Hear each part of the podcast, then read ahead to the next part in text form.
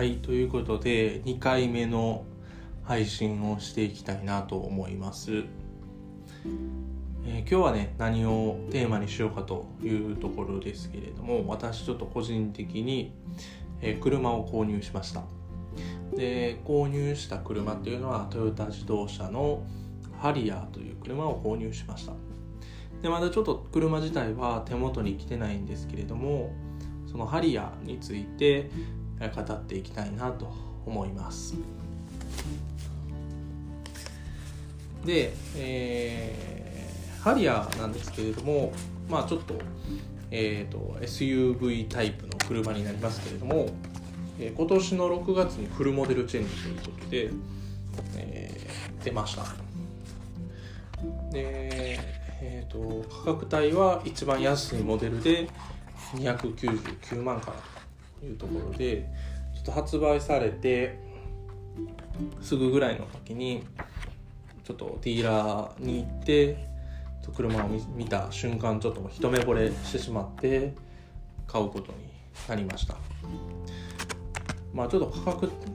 帯がね300万以上。もう一番えーと、いいグレードだと、まあ、500万ぐらいの車になってくるんでねちょっと自分普通のサラリーマンからすると、えー、かなりハードルの高い背伸びした買い物になるというところではあったんですけれどもどうしても欲しいというところで、え買いました。でちょっと今ハリアーのカタログを手元にえー、見ながらあの話させてもらってるんですけれどもまずですね車ランクは、まあ、松竹梅みたいな感じで Z グレード J グレード S グレードというふうに、え、なっています。でえっ、とそうですね。でバリエーションとしてはガソリンタイプとハイブリッドタイプ。それでさらにその中で肉4区仕様というふうに、えー、バリエーションがあります。さらにですね G グレードと Z グレード、まあ、松竹梅の上から2つのグレードに対してはシートをね革張りにすることができるというオプションもあります、まあ、そういうところもあって、まあ、どれにしようかなというところでまあちょっといろいろ見てたんですけどまあ松竹梅の、まあ、一番下のグレード、まあ、これ安いんですけれどもオプションが、まあ、ほとんどついてないというかいうところもあって、えーと、私は真ん中のグレードのガソリンタイプで肉タイプということところで、まあ、下から価格帯でいうと2番目ぐらいの、えー、タイプの車を購入することになりました、うん、それでもですねデジタルインナーミラーって言ってあの後方がもうあの普通はね鏡になってる鏡面になってるところがもうあのモニターになってるんですね。それがもう標準装備でついていたりですね。あのプロジェクションあ違うな。アダプティブハイビームというところでちゃうな。何ちゅうやつやったかな。アダクティブハイビームか。っていうシステムがついてるんですけどまあ、まあ、あのプロジェクションという形でですね車とかは人が対向車とかで先行車がいる部分だけハイビームをやめてそれ以外の部分を明るく照らして照らすと。そういうあの機能がついてる。まあ、これはあの G グレード以上の仕様なんですけどこれも楽しみにしています。でまた先ほどお話ししたデジタルインナーミラーも、えー、まあ G グレード以上の標準装備というところで最初からついてるんで楽しみにしてます。でちょっとね後悔してるというか、まあ、悩んだ末に決断したことなんでねあの、まあ、後悔してるわけではないんですけれども一番上位グレードにはオプションでパノラミックビューモニターということでシースルービューですね。車のあの上から俯瞰したような状態の映像を、まあ、駐車する時や、まあ、低速時、まあ細い道を通る時なんかにまあ見ることができるというところがちょっとできればいいなと思ったんですけどさすがにプラスねまたさらに何十万かかかってくると。もうそうですね。でハリアーはですねえー、サイズが大きくてですねどっかにサイズ書いてなかったかな。非常にサイズが大きいのでそうですね全長が 4740mm 全幅が 1855mm ですので全幅でいうとアルファードと同じになるんですね。このちょっとまあ慣れない大きな車を運転することになるのでねちょっとその辺りが不安に感じてるとこであります。でまああとは今今乗ってる車よりかは、まあ、車格が上がるんですね。まあということでちょっとまあ乗り心地とか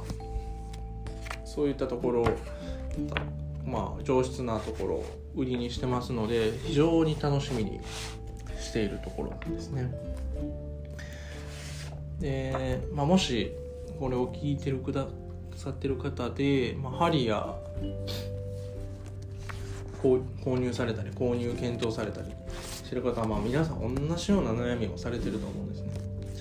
で私も Twitter とか YouTube をもう毎日のように検索してですね。まあ皆さんのつぶやきを拝見させてもらってるんですけどね。やっぱり同じような悩みを持っている方とかも多いなというふうに感じています。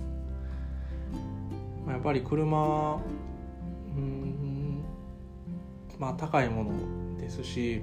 維持費も高いですしまあコスト運用面で考えるともしかしたらシェアリングであったり、まあ、レンタカーを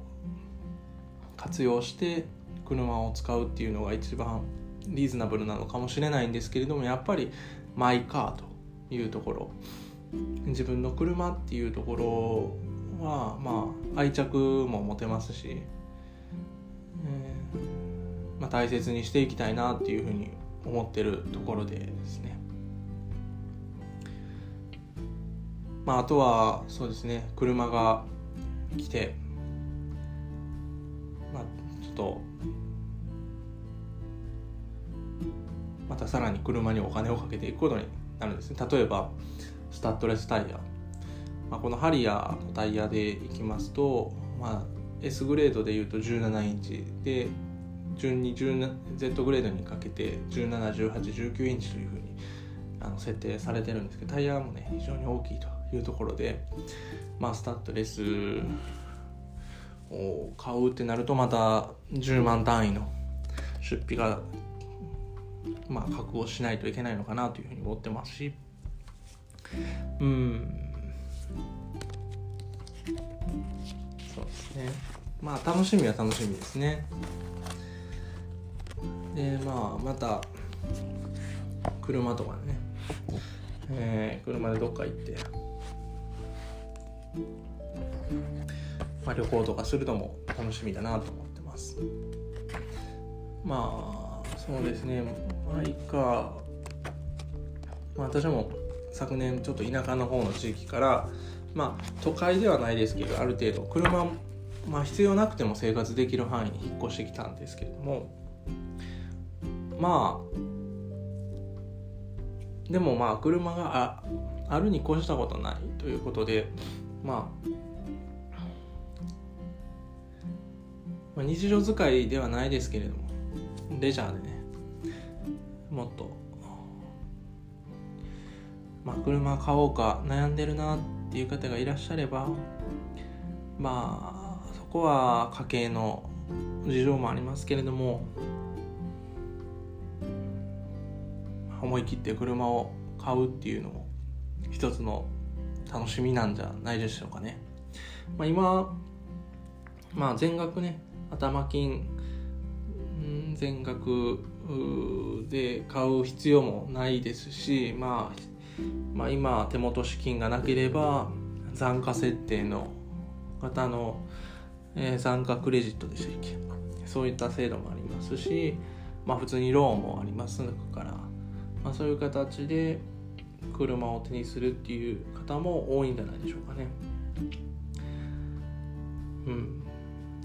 またねあのちょっとハリア入手したらどんな感じだったかっていうのを喋っていけたらなと思ってますのであのよろしくお願いします。ちょっとな長くなってあんまり面白くない話ばっかになったかもしれないですけど僕の話聞いてくださったのであれば非常にありがたいです。ではこれにて終わりたいと思います。また次回よろしくお願いします。